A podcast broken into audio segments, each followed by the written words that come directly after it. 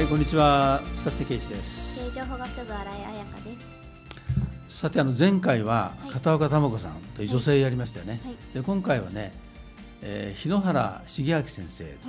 という人やりますけど、これ知ってるでしょ？はい。あの顔はうん知ってたんですけど、うんあの名前まで知らなくて、あそうの調べたら、あ、うん見たことあるなそうか。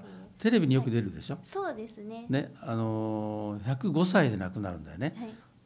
ね。で、この人亡くなった時、みんながね、まあ、いろんな特集を組んだんだけども、うんなんかね。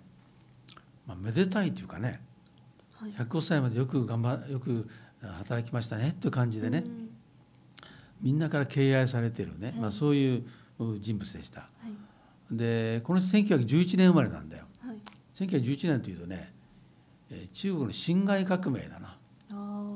だからその中国の革命が起こった時に生まれてるんですよねねだから考えてみたらあの中国清朝を倒して、ー。あ、身長を倒して。ね、清朝を倒してはい。辛亥革命が始まって、はい。ね、新しい中国が生まれたぐらいからずっと生きてるということになるよね。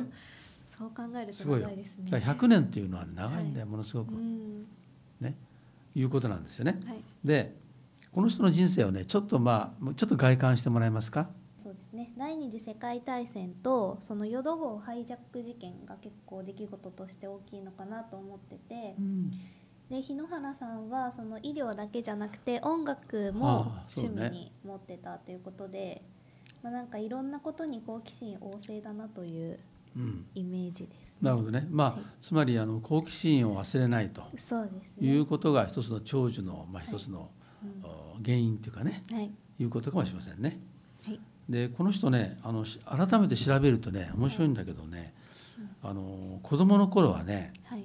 えー赤面恐怖症なんですよ。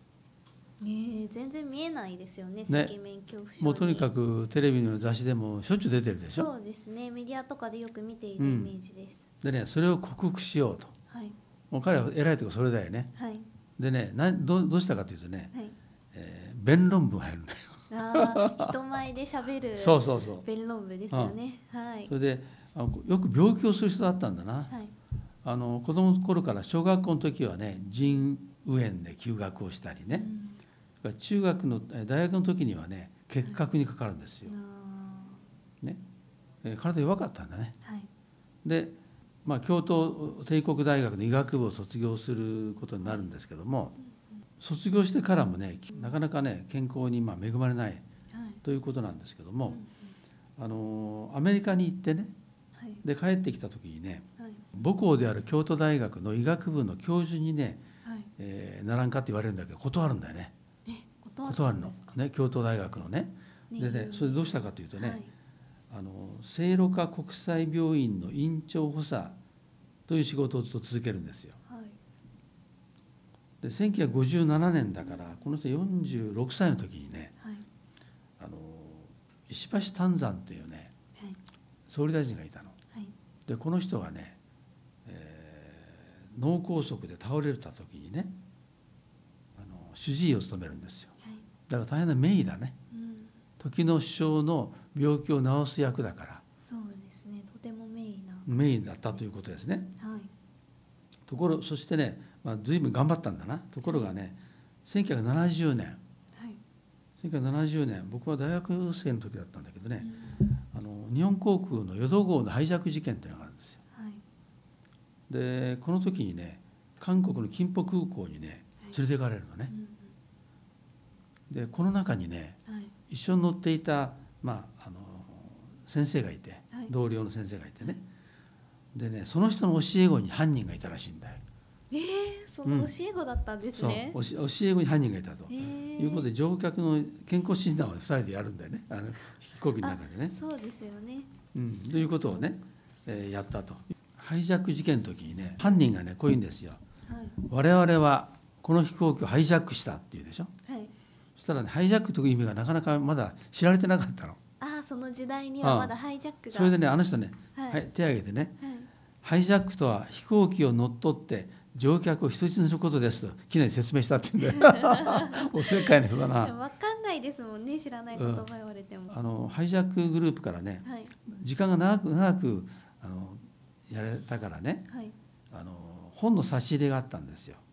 でで彼はねはいドストエフスキーの「カラマーゾフの兄弟」をもらって一人だけ読んだってたっていうか、まあ、腹が据わってるんでしょうね。すごいですね。その本なんて読む余裕ないと思いますけどね。すごい肝が座ってらっしゃいます。でこの時にねそれで救われるんだね。はい。で、えーまあ、生き延びるわけだね。はい。で59歳です。うん。で彼は生き方を変えようと。はい。今までのように内科医として名声を得るようなことをやめて、はい。ね、世のため人のために尽くそうと。はい。せっかくもらった新しい人生だからと、はい。まあ、こういうことをね、まあ、考えてそれからねいろんなことをやり出すんですよ。まあ、人生を二度生きるというね、はい。えーことなんですけども、えーこの人はあの90歳の時にはい。だから今から15年前かはい。に「えー生き方上手」って本書くのね。はい。でこれがね、えー120万部売れるんですよ。ミリオンセラーね。はい。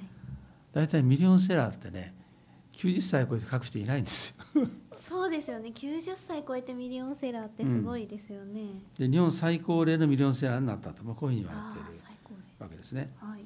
でこの先生よく見るんだけど僕に一度会ったことがあるの話したかな あのー新横浜の駅でね新横浜の駅。玉台に私2008年に来たんです。2010年の11月7日に、あの僕は関西で公演があったのでねはいあの新幹線で横浜新横浜で待合室で座ったんですよ。はい。そしたらね待合室みんなが僕を見るんだな。はい。でね僕も有名になったなと思って いろんな人に注目されて、ね、はい。有名になったもんだって喜んでたのね、はい。そしたら違ったんだよね。隣に見たら日野原先生が座ったんで そっちの方に皆さん。らみんなそれ僕じゃない隣見てたんだなへで立ち上がって僕ね、はい。名刺交換したのね。であの先生私あの玉大の視察だと思います。って名刺交換したら、そしたらね名刺くれたの。はい。名刺にはねはい。新老人の会代表って書いてあえるーで彼はね老人というのはね75歳以上は新しい老人だと。はい。だから新老人の会を作ってねえー。やったのね。はい。でどうしたかというとその会に入った人ははい。自分の健康情報を全部提供するんですよ、えー。ね、そうすると75歳以上の人のはい。あらゆるデータが入るでしょ。あそれを生かそうという、まあ、そういうねーはい。ことを言ってたわけ。えー、面白そうですね。ね、でそう言ったんでね僕非常に印象深いね、はい。先生で。うん。でその先生は当時、はい。90歳だ、90歳。ね、時だったんだけど一人でねはい。東京に行ってたよ。あれ公園に行ったんじゃないかと思うんだけどね。え一人でですか、うん一人よ。すご付き添いいないんですよ。えー、なんか付き添いとかいそうなイメージ全くいないの。健康ですね、それではい。面白いのはね、うん。あの本なんかでよくまあ聞かれてね健康の秘訣はって聞かれるでしょ、あー聞かれます。そしたらまあ、えー小食だとかいろいろあるわけだけども、はい。一つ階段はね二段跳びに、えー上がるんだと、二段跳び、うん、一段跳びが一段飛んでこう二段五段上がるでしょ、あね、そしてエスカレーターには一切乗らないって言ってるわけね。ーはいで困ったことにねそれ以来一回も乗れなくなっちゃったんだって。みんなが見てるから、確かに注目してしまいますもんね。うん、え。ーですごいのはねあの103歳でねはい。馬に乗るんだよ。乗馬体験。初体験。えー、100歳を超えて馬に乗るってすごいですね。104歳の誕生日にはねはい。100歳から始めた俳句をはい。お俳句の句集を出します。お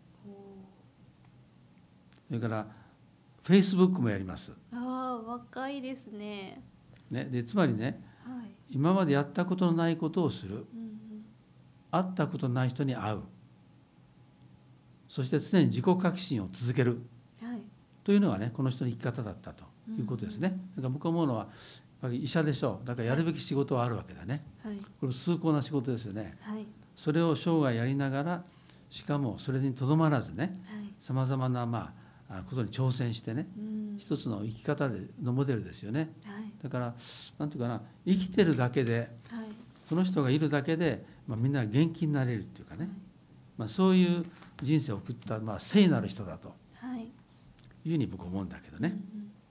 どうですかこの人。そうですね。本当先ほどおっしゃっていたいたようにこう周りに影響をすごい与えてくれる人だなって思っていて、うん。私もメディアで会ったことないですけどメディアで見て知ってたり、こういろんな人に間接的に関わりがない人に対しても影響を与えた人だなってそうだね。だからまああの影響力というとね、はい、僕はよく言ってるけども影響人の偉さっていうのは偉い人とは何か、はいうん、偉い人というのは人にいい影響を与える人だとい。うことでしょ、はい、だから偉さというのは影響力であると、影響力というのは広い深い影響を与える人である、うん、周りにね、だから広く影響を与える人である、でこの人は広く影響を与えたよね、それから長く影響を与えた人である、うん。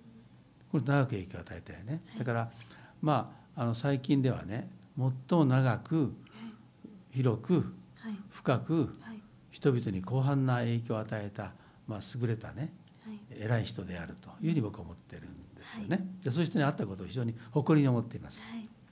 でこの人もねあの言葉の収集家だったね。はい、言葉の収集家。でね本読んだりするでしょ？そうするとね、言葉をすぐね書き留めるんですよ。僕も最近ね、はい、ここ十何年ねあの言葉に関心持ってるんで、はい、いい言葉があったらすぐこう書き留めておく、はい、習慣をねしてそれをブログに書いてるわけだね、だからあの新聞読んでもそうだしね、それからテレビでね見ててもねいいこと言う人いるでしょ？それちょっと書いて。おく、これが自分の元気になるんだけど、この人はね素晴らしい言葉に出会ったら、必ず原点にあたりその人物と文脈を理解するようにすると好きな文句は必要な時にすっと出てくるものですって書いてある。つまり調べるんだね、はい、でどういう場面で言ったかと、はい、どういう意味かということを深く考えるということなんでしょうねだからまあこういう人でもねやっぱりそういう人の言葉に励まされてるというね、まあ、そういうことじゃないかと思うんですね。はい、で僕らはねその論理的に説明されて影響を受けるということももちろんあるけれども、しかし手裏剣のようなね、刺さる言葉一つの短い言葉にね、影響を受けることあるでしょ。ありますね。だからね自分の座右の銘というかね、はい、自分が大事にすることを持つことは非常に重要なんですよ、はい、また何かある？その自分の大事にしている言葉なんかある？私はピンチはチャンスっていうことがきです、ね、ということはね、ピンチをいつも迎えてるわけでしょ？う。いつもではないですけどね。いつもだと困っちゃいます。例えば例えばどんな時？まあ自分の健康が優れない時とか。時は例えばよく寝るでしょ？寝ね、寝てる寝てる時は、ものを考える時にするとか。そうですそうです。本読むとか、ね、そういうことですよね。はい。だからまあ人間はね必ずこうバイオリズムがこうあるからね。はい。低い時もあるんですよ。はい、だけど。あの低い時があるけれどもその低い谷をね、できるだけ短い期間にするそうですね、ね、それからその底をできるだけ浅くする、はい、浅くする、ねとねやっぱり安定しながらいい時を迎えられるよね、はい、だからまあよくいろんなことやる立派な人ってそういう人多いですね、うんうん、それはつまりね自分を励ます言葉を持っている、はい。ね、はい、あるいはやってきたことを確認してね、落ち込むことがあるんだけどね、はい、落ち込んでもいや自分はこういうことやってきたからもっとやりやすだと思うとかね、はい、まあ、そういうふうになってんじゃないかなと思ってます。で彼が言ったのはね、はい、いくつになっても始めることを忘れないようにしましょうって言うんだよ。はい、ね、これが一つと、もう一つあるでしょ。はい、しかし人間は生き方を変えることができる。これはね、はい、どういう意味かというとね、はい、これしかしが大事なんだね。しかし。あのねあの人間っていうのはかあの変わらないって言われるけどそんなことはないと、うん、自分を見てみろと。自分は59歳から生き方を変えたんだよということを言ってるわけ、はい、つまり自分の決心が生き方を変えられる、はい、だからどうせとかね。どうせ私なんかとかね。確かにどうせって言いますねね。所詮とかね、はい、いう言葉を使わないで、うんもし今自分が不満だったらね、はい、それを乗り越えて次こうしようとい。うふうにやればいいじゃないかと、はい、ね、例えばあの、えー、企業に勤めてても、はい、ねえー、何かやりたいことだったらやめればいいじゃないかとか、ね、あるいは、えー、そういうことですよね、うん、あるいは付き合う人間を変えることであるとかね、できますよね。だから常に自分を、まあ、バージョンアップするっていうかな、そういうことが非常に重要になってくると思うんですね。で僕はいろんな人を訪ねてるけども、はい、それもやっぱりねあの自分自己革新能力っていうかな。自己革新能力。自分を毎日変え変えながら革新していく、ね、はい、そういう能力が非常に重要だなと思うようになりましたね。はい、でそれは一気に変わらないよ。だけど毎日1ミリずつ変えていけばね、はい、えー、すごいよ。そうですね。最終的には大きくなり、うん、結局そういうことになってるというふうに思うんですね。でこういうまあセンテナリアンと僕あの、まあ、言う人ですけどね、こういう人たちが言う言葉っていうのは大変ねいい言葉がね実はあの多いんですよ。はい、でそういう人たちもねあのみんなね他の人に励まさながら来ている。ああ他の人に励まされる。うん、ながら来ているね。はい、でもう一つあの日野先生はねおしゃれなんだよね。おしゃれ。うん、あのテレビ見てても結構ネクタイをしてこうやってるでしょ。綺麗な服装多いですね。そうだよね。おしゃれだなだからねジャケットとかね、はい、ネクタイを季節ごとに合わせて選んで、はい、えー、るんだって。おしゃれですね、うん、自分で選んでるみたいね。あ自分で？うん、えー、であの野球の監督長嶋ああ、の息子の長嶋一茂がね、はい、褒めてくれたと言ったらいつもポケットチーフをね彼もチーフ入れてるかな、はい、でチーフ入れるようにしたとかね、いうことをやってね。ちょっと、はい、なんておしゃれっていうかかね、はい、そういう感じがあするんだよね。はい、で今日はねあの、まあ、前回の片岡玉子103歳、はい、それから今日の、うん、日野原重明、はい、105歳、はい、ということでね、紹介したんですが来週その以降もね、はいえー、もう少しこのテーマを掘り下げてね、はい、みんなに元気をね持ってもらおうかなと思います。はいぜひね学生の諸君もそれをぜひ学んでください。はい、はい、ありがとうございました。ありがとうございました。